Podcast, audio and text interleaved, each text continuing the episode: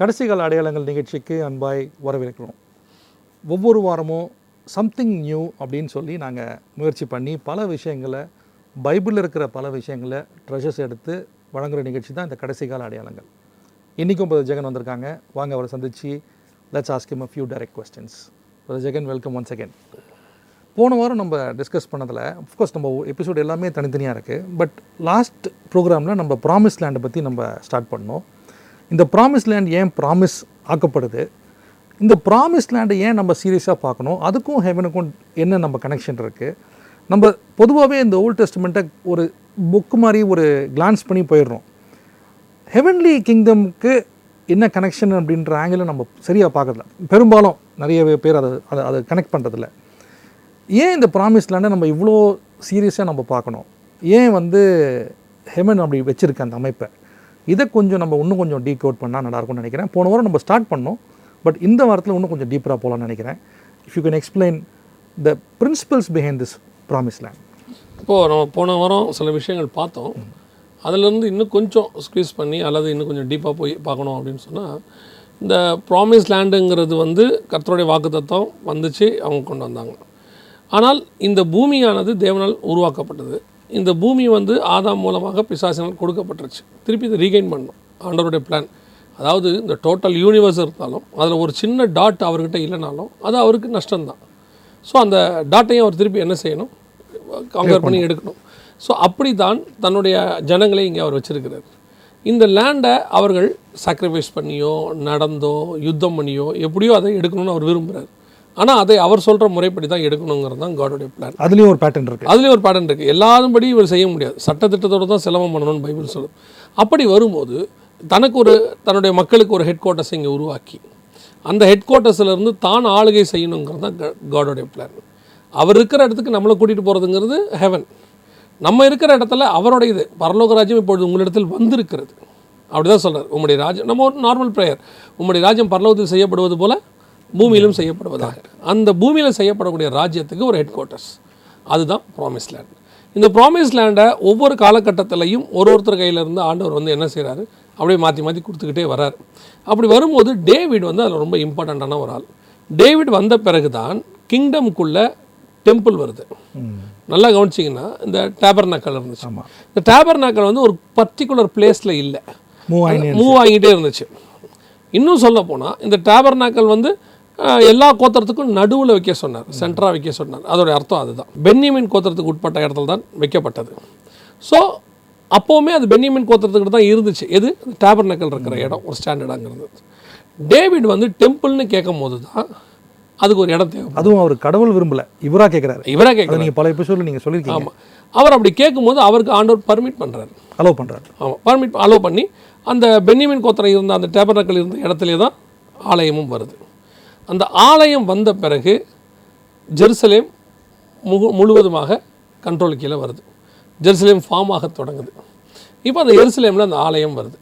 அந்த ஆலயத்தை காசு கொடுத்து வாங்குறாரு. அந்த இடத்த காசு கொடுத்து வாங்குறாரு டேவிட். ஆனால் அவர் கட்டுறதுக்கு அவருக்கு பர்மிஷன் இல்லை. கொடுக்கல. சாலமோனுக்கு தான் கொடுக்கப்படுது. ஸோ இப்போது எருசலேம் இன்னும் இம்பார்ட்டண்ட் ஆகுது.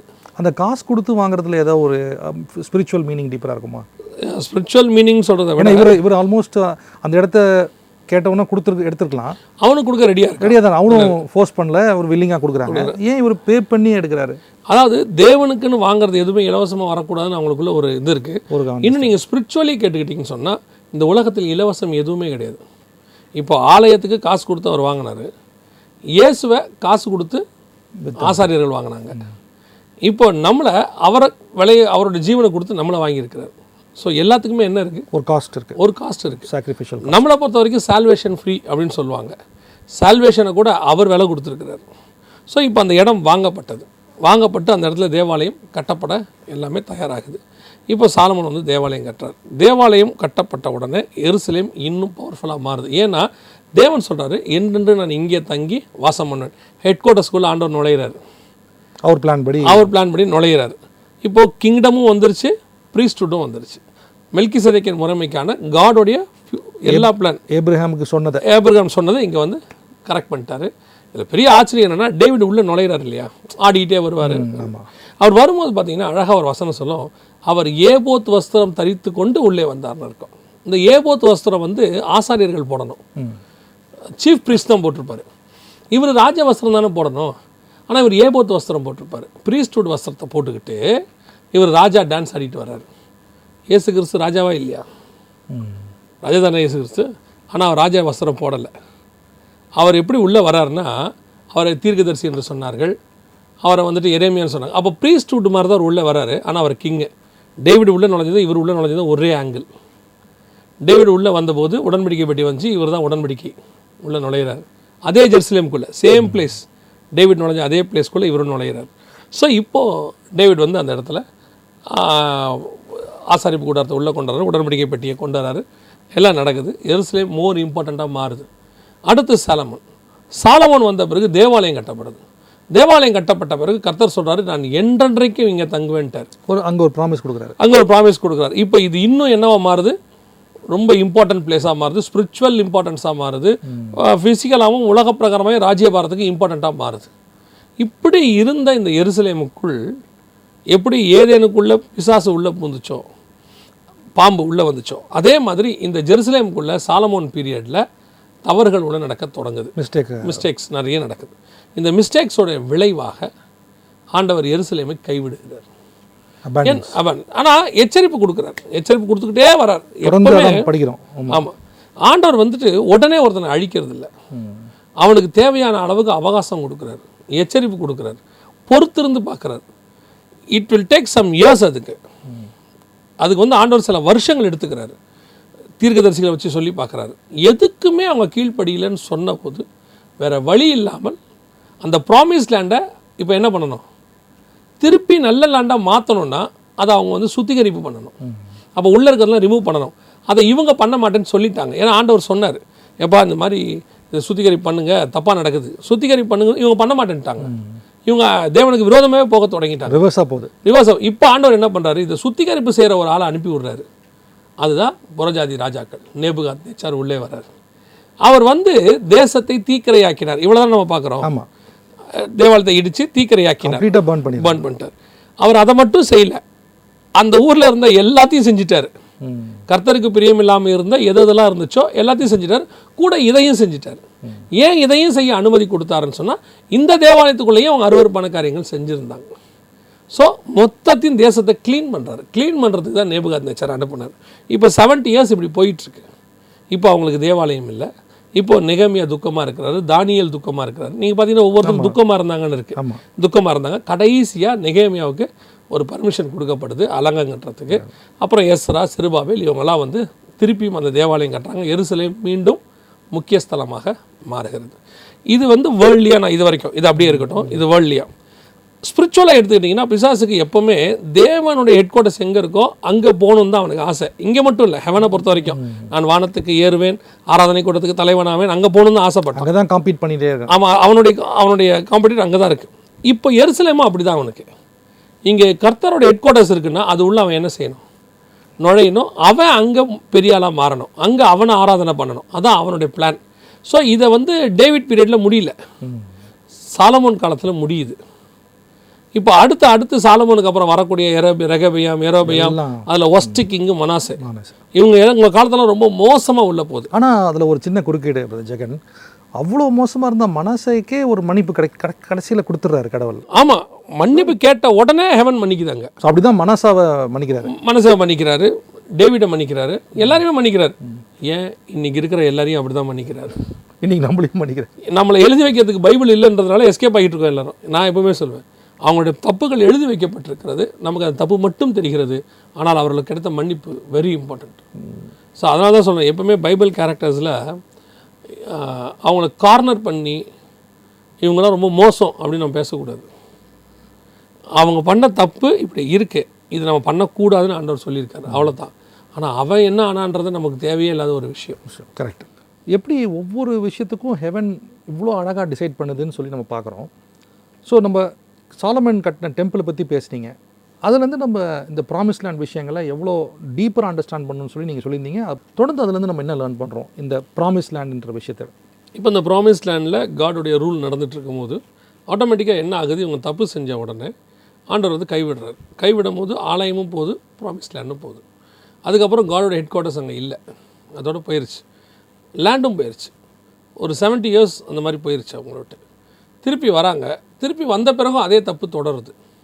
கொஞ்ச நாள் சரியாக இருக்கிறாங்க. இந்த இஸ்ரேல் ஜனங்கிட்ட இருக்கிற பெரிய பிரச்சனையே என்னென்னா கொஞ்ச நாள் நல்லா இருப்பாங்க திருப்பி தப்பு பண்ணுவாங்க. திருப்பி ஆண்டவர் அவங்களை சரி பண்ணுவார் திருப்பி தப்பு பண்ணுவாங்க. இப்போ இந்த இந்த இந்த பிரச்சனை அவங்ககிட்ட இருந்துகிட்டே இருந்துச்சு.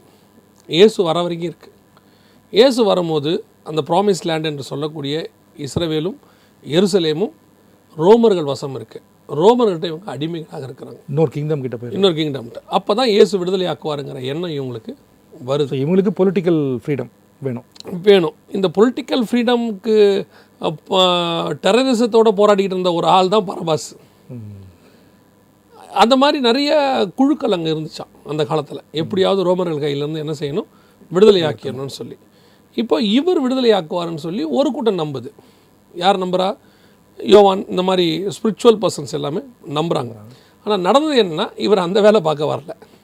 இவர் வந்தது ஃபுல்லாகவே ஜனங்களுடைய பாவங்களை சுமந்து தீர்க்கறதுக்காக எருசலேமில் ரத்தம் சிந்தப்படுது. இதோட கிபி எழுபதில் இப்போது யூதர்கள் மிகப்பெரிய தவறு செஞ்சாங்க. இயேசுவை ஏற்றுக்கொள்ளலை. அதோட ப்ராமிஸ் லேண்ட் அவங்க கையை விட்டு போயிடுச்சு போன ப்ராமிஸ் லேண்ட் நைன்டீன் எயிட்டீன் வரைக்கும் யூதர்கள் வசம் வரவே இல்லை. ஆண்டவர் அந்த தேசத்தை கைவிட்டார். அடுத்த ரெண்டாயிரம் வருஷம் ப்ராமிஸ் லேண்ட் அவங்ககிட்ட இல்லை. ஃபஸ்ட்டு ரெண்டாயிரம் வருஷம் இல்லை. அதாவது ஆடாம் டு ஆப்ரஹாம் வரைக்கும்.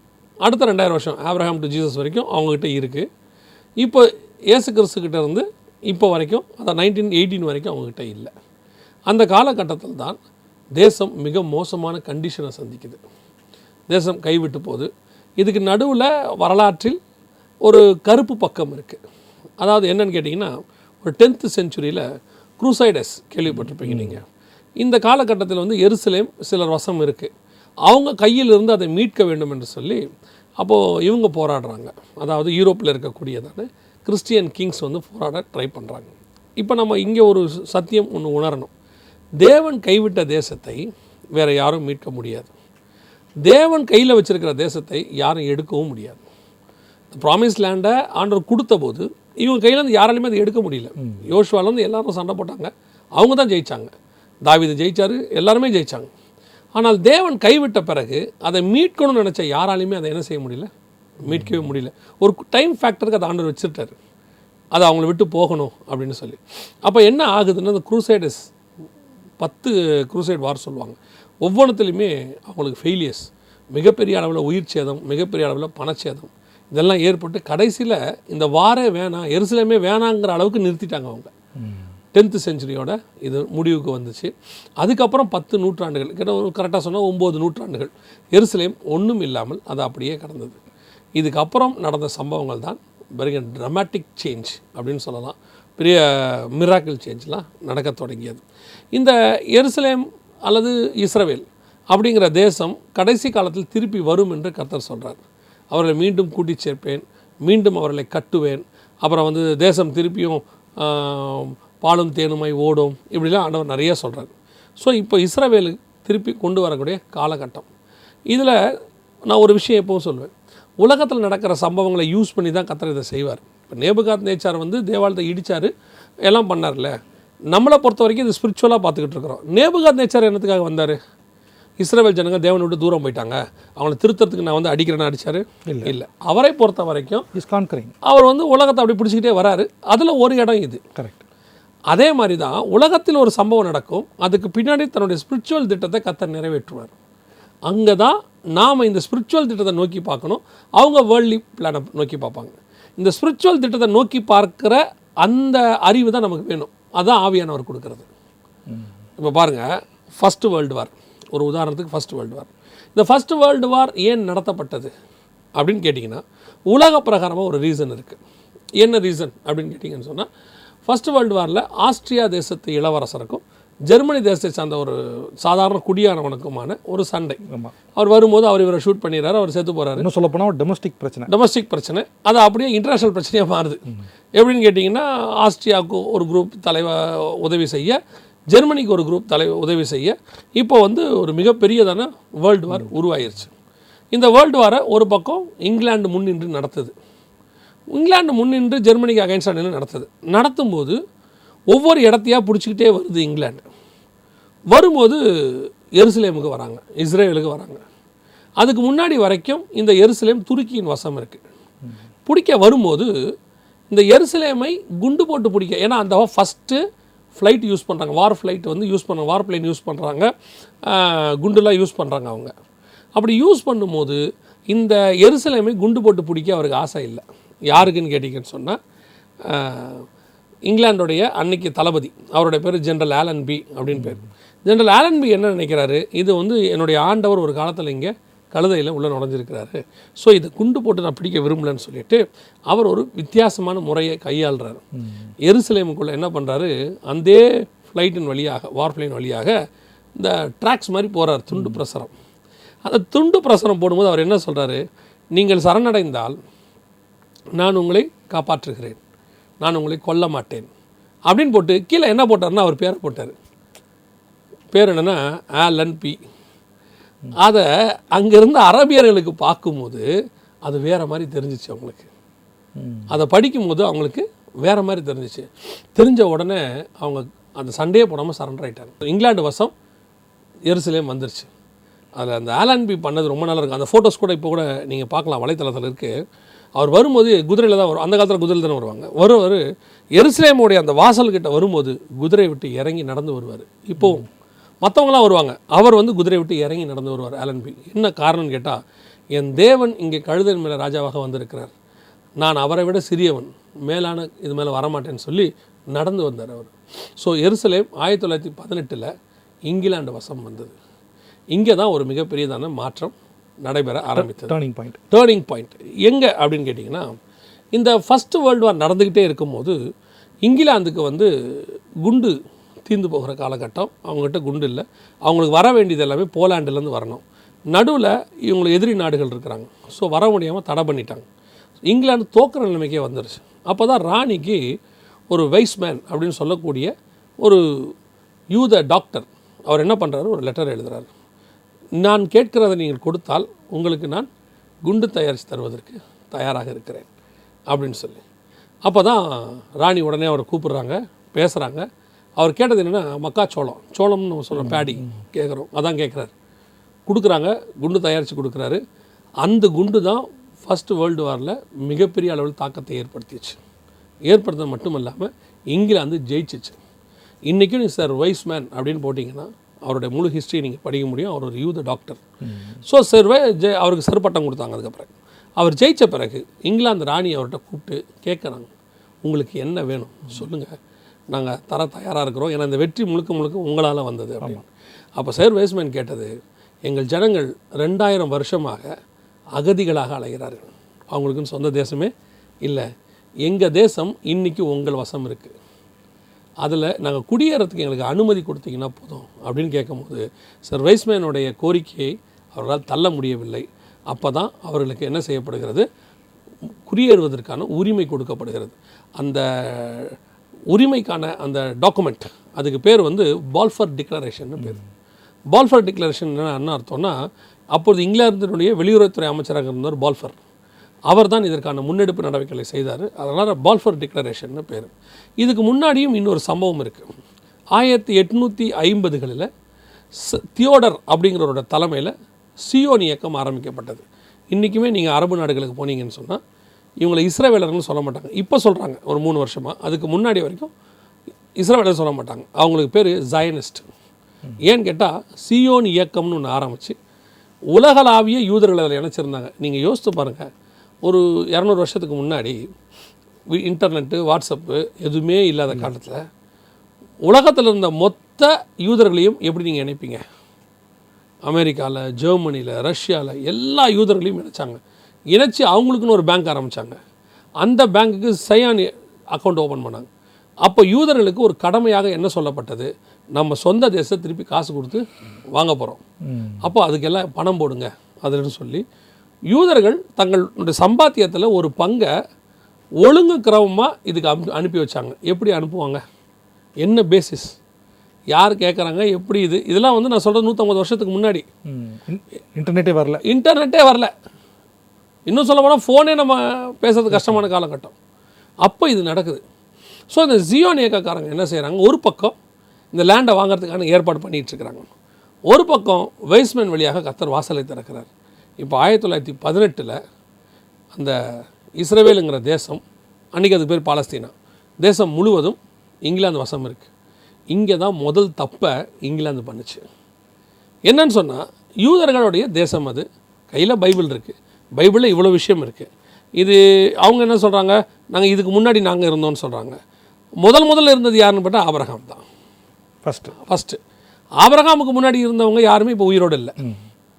ஆபரகாம் வந்த பிறகு அந்த சந்ததிக்காரங்க இன்னும் உயிரோடு இருக்கிறாங்க. ஆபரகாம் முன்னாடி இருந்த சந்ததிக்காரங்க யாருமே உயிரோடு இல்லை ஸோ அப்போது சீனியாரிட்டியில் பார்த்தா ஆபரகாமுடைய சந்ததிக்கு தான் அதை கொடுக்கணும்.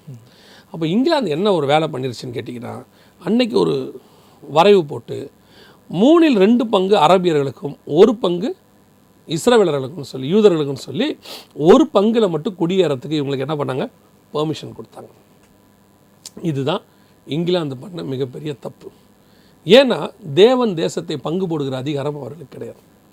அவங்க அன்னைக்கு உள்ள சட்டம் அப்படி இப்படிலாம் யோசித்தாங்களே ஒழிய இஸ்ரேலர்கள் குடியேறலான்னு பெர்மிஷன் கொடுத்தா முடிஞ்சு போச்சு. நீங்கள் இதுக்கு மேலே வரக்கூடாதுன்னு அன்றைக்கி அவங்களுக்கு கொடுத்தது வந்து ஒரு எட்டாயிரம் சதுர கிலோமீட்டர் என்னமோ தான் கொடுத்தாங்க அவங்களுக்கு மொத்தமே. இப்போ உள்ளே வந்த இவங்க மிச்ச தேசத்தை காசு கொடுத்து வாங்கினாங்க. ஏன்னா அது வெறும் பாலைவனம். அதை வச்சிட்டு இருந்த அரபியர்களுக்கு அது அதோடைய வேல்யூ தெரில ரெண்டாவது அது வேல்யூவாகவும் இல்லை அப்போ. அப்போ என்ன பண்ணாங்கன்னா சியோன் இயக்கத்துக்காரங்கிட்ட அதை வந்துட்டு அவங்க கேட்குற விலையை அவங்க கொடுத்துருக்குறாங்க Zionist nineteen eighteen to nineteen thirty eight இருபது வருஷத்தில் மட்டுமே முப்பதுலேருந்து நாற்பது சதவீத லேண்டு விற்கப்பட்டிருக்கிறது ஸோ அவங்க எல்லாத்தையுமே கொடுத்துருக்குறாங்க. கொடுத்து அந்த லேண்டை வரிசையில் நின்று விற்றாங்களாம் ரிஜிஸ்டர் பண்ணி வரிசையில் நின்று விற்று கர்த்தர் சும்மா கொடுத்த லேண்டை காசு கொடுத்து வாங்கியிருக்காங்க. இதில் நம்ம ஒன்று நல்லா புரிஞ்சுக்கணும். தேவன் நமக்கு நம்முடைய வாக்குத்தத்தம் பண்ணி கொடுத்த ப்ராமிஸ் லேண்ட் அது. அந்த லேண்டை இவங்க அசட்டை பண்ணி விட்டதுனால திருப்பி அதுக்கு ஒரு விலைக்கரையத்தை கொடுக்க வேண்டியிருந்துச்சு.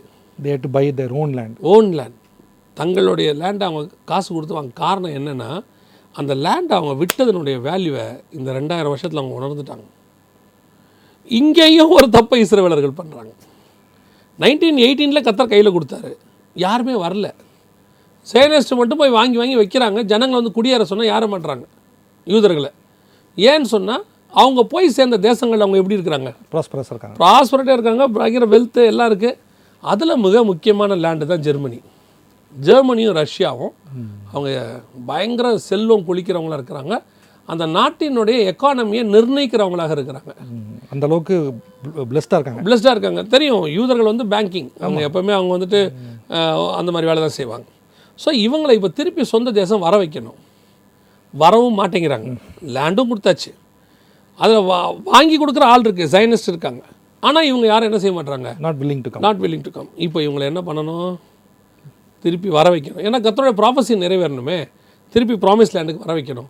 அதுக்கு தான் அடால்ஃப் ஹிட்லர் அடால்ஃப் ஹிட்லர் வந்து அறுபது லட்சம் யூதர்களை கொலை செய்தார். அதில் எந்த மாற்று கருத்தும் இல்லை. அது தவறு தான் அதில் தப் அதில் யாரும் சரின்னு சொல்லலை. ஆனால் அடால்ஃப் ஹிட்லரை ஏன் கர்த்தர் அனுமதி கொடுத்தார்? நம்ம வியூலேருந்து பார்க்கணும். ஏன் அனுமதி கொடுத்தாருன்னா முப்பது வருஷம் கத்தர் வெயிட் பண்ணார். இவங்க யாருமே வரல. ஆயிரத்தி தொள்ளாயிரத்தி பதினெட்டுலேருந்து முப்பத்தெட்டு வரைக்கும் கத்தர் வெயிட் பண்ணுறாரு இன்னும் சொல்ல நாற்பத்தெட்டு வரைக்கும் வெயிட் பண்ணுறார் இவங்க யாருமே வரல. ஹிட்லரை எழுப்பி விட்டார் பாருங்க. ஹிட்லர் ஏழு வருஷம் அடித்த அடி. இவங்களை பண்ண சித்திரவதை. அவங்க ஒரு முடிவு எடுத்தாங்க மற்ற தேசத்தில் தலையாக இருக்கிறதை விட சொந்த தேசத்தில் வாளாக இருப்பது நல்லது. அப்படின்னு என்ன இருந்தாலும் நமக்கு ஒரு லேண்டு வேணும்.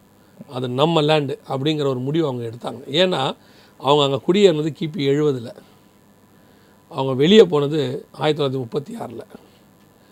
கிட்டத்தட்ட அவங்க அந்த அந்த லேண்டுக்குள்ளே எத்தனை வருஷம் இருந்திருக்காங்க? ஆயிரத்தி எட்நூற்றம்பது வருஷத்துக்கு மேலே இருந்திருக்கிறாங்க. அப்போ கூட அவங்க அந்த லேண்டுக்கு சொந்தக்காரங்க இல்லைன்ட்டாரு. நீங்கள் குடியேறினவங்க தான். நீங்கள் இந்த நாட்டுக்காரங்க கிடையாது. அப்படின்னு ஹிட்லரு ஒரு அடி அடித்தார் அப்போ தான் யூதர்களுக்கு தோணுது. இன்னும் நூறு வருஷம் இருந்தாலும் அது நம்ம நாடா மாறவே மாறாது. மாறாது. ஸோ நம்ம நாடு தான் நம்ம நாடு அப்படின்னு சொல்லி ஒரு முடிவெடுத்து அவங்க எங்கே வராங்க அப்படின்னு கேட்டிங்கன்னு சொன்னால் மீண்டுமாக. தங்கள் சுய தேசத்துக்கு திரும்பி வராங்க. நைன்டீன் தேர்ட்டி சிக்ஸில் ஹிட்லர் அடித்த அடி நைன்டீன் ஃபார்ட்டி த்ரீல ரிட்டர்ன் ஆக ஆரம்பித்தாங்க nineteen forty three to forty eight உயிர் பிழைச்சா போதும்னு சொல்லி ஒரு ஒருத்தரும் ஒவ்வொரு ஊருக்கு ருமேனியாவுக்கு போலாண்டுக்கு நடந்து வந்து தெரு ஓடி வந்து எப்படி எப்படியோ வந்து இஸ்ரேவேலுக்கு வர தொடங்கினாங்க. இதே காலகட்டத்தில் ஆண்டவர் இன்னொரு ஆளை எழுப்பினார். ஹிஸ்ட்ரியில் அவர் அப்படியே வேற மாதிரி ஆக்கிட்டாங்க. யாருன்னு கேட்டிங்கன்னா ரஷ்யாவில் ஸ்டாலின். ஸ்டாலின் வந்து ஹிட்லர் அளவுக்கு இல்லை. ஸ்டாலின் வந்து வேற மாதிரி சர்வாதிகாரி. அவர் என்ன சொல்லிட்டாரு? ஹிட்லர் யூதர்களை கொலை பண்ணார். நான் கொலையெல்லாம் பண்ண மாட்டேன். நான் உங்களை அனுப்புகிறேன் ஆனால் அத்தனை பேர் காசு கொடுத்துட்டு போங்க. விலை நிர்ணயிச்சார் அவர். டாக்டர்ஸ் இத்தனாயிரம் இத்தனை லட்சம் கொடுக்கணும். இன்ஜினியர்ஸ் இத்தனை லட்சம் கொடுக்கணும். ஒரு படிப்பறிவு இல்லாத ஒரு தொழிலாளி யூதனாக இருந்தால் அவருக்கு இவ்வளோ கொடுக்கணும். ஒவ்வொருத்தருக்கும் விலை நிர்ணயிச்சு கொடுத்தா நீங்கள் வெளியே போங்க. போட்டுட்டு அவங்களுக்கு சட்டத்தை இறுக்கிட்டார். ஆட்டோமேட்டிக்காக இப்போ இதுவும் ஒரு வகையான சித்திரவதை தான். ஆனால் அடிக்கலை உதைக்கலை. மற்றபடி அகிம்சா முறையில் கொள்கிற மாதிரி அது. வேறு வழியே இல்லாமல் இப்போது இருக்கிற காசெல்லாம் விற்று வீட்டெல்லாம் விற்று ஏன் அதை அவர் செஞ்சாருன்னா இவங்க எல்லாத்தையும் எடுத்துகிட்டு போயிட்டாங்கன்னா நாட்டு பொருளாதாரம் பாதிக்கப்பட்டுரும். எல்லாத்தையும் எங்கிட்டே கொடுத்துட்டு வெறுங்கையா போங்கன்னு அர்த்தம். ஸோ வெறுங்கையாக இலங்கையும் விற்று அவர்கிட்ட கொடுத்துட்டு இவங்க புறப்பட்டு வர தொடங்கினார்கள். இதுலேருந்து என்ன புரியுதுன்னு ஜெகன்? ஹிஸ்டாரிக்கலாக ஹெவன் ஒன்று டிசைட் பண்ணி வைக்குது. நம்ம மாறா பிளான் பண்ணும்போது இவ்வளோ சேஞ்சஸ் வருது. ஹெவன் நடத்துகிற விதத்தில் நீங்கள் நடந்துகிட்டே போனீங்கன்னா. நான் சொல்லுவேன் பெரிய ஆசீர்வாதம் வருதோ இல்லையோ ஆனால் சாபம் வரவே வராது. பெரிய லாபம் வருதோ இல்லையோ நஷ்டம் வரவே வராது. நீங்கள் பயங்கரமாக சந்தோஷத்தில் இருக்கீங்களா இல்லையோ தெரியாது ஆனால் துக்கம் வராது. தேவன் நடத்துகிற பாதை எப்படி? மைல்டாக போயிட்டே இருப்போம் நம்ம பாட்டு. ஆமாம் நாம் எப்போ ரூட்டு மாறுறோமோ அங்கே தான் ஸ்டார்ட் ஆகுது. ஹெவன் என்ன சொல்லுதுன்னா உன்னை நான் சரியான ரூட்டுக்கு திருப்ப விரும்புகிறேன் சான்ஸ் கொடுக்குது. அந்த திருப்ப விரும்புகிறதான ப்ராசஸ் இருக்குல்ல அது கஷ்டம். வேறு வழியில் நீங்கள் பே பண்ணி தான் ஆகணும். இல்லையா? இப்போ நீங்கள் திருச்சிக்கு போக வேண்டியவர். நீங்கள் இந்த பக்கம் கிளம்பி கோயம்புத்தூர் போயிட்டீங்கன்னா ஸோ திருப்பி திருச்சிக்கு திருப்பணும்ல உள்ள அந்த டிஸ்டன்ஸை நீங்கள் கவர் பண்ணுறதுக்கு பெட்ரோல் செலவு இருக்குது டோல் செலவு இருக்குது எல்லாம் இருக்கு இல்லையா? யூ மஸ்ட் பே அதே மாதிரி தான் ஸ்பிரிச்சுவல் லைஃப்லையும் கர்த்தர் உங்களுக்கு நியமித்த ஓட்டத்தில் நீங்கள் ஓடிக்கிட்டே இருந்தீங்கன்னா ஒரு பிரச்சனையும் இருக்காது. சரியான இடத்துக்கு போய் நீங்கள் சேருவீங்க. எப்போ நீங்கள் வந்துட்டு அதை விட்டு ட்ராக் மாறுறீங்களோ உங்களை அந்த ட்ராக்குக்கு அவர் திருப்புறது இருக்குது பாருங்கள் கொஞ்சம் மிக்க நன்றி ஜெகன். நிறைய விஷயங்கள் நம்ம ஹிஸ்டாரிக்கலாக பார்த்தோம். தொடர்ந்து நம்ம அடுத்த நிகழ்வில் இன்னொரு ஒரு நிகழ்வில் will again meet and discuss more details on the depth of the promise land நன்றி வணக்கம்.